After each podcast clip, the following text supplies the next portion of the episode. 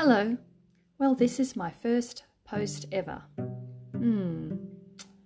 As I've been playing around with words in the creation of this website, Simply Story Poetry, I've gathered some more puzzling words. Simply put, people solve puzzles. Sometimes we shuffle the pieces of our life around and hope to come up with a quick solution. Sometimes that method works. Sometimes we need to sit down, lay out all the pieces in front of us, grab a cuppa, and patiently work our way through the sections of life's picture.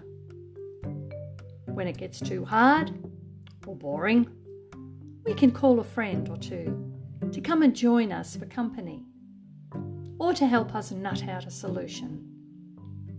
Either way, life's puzzling moments are worth solving.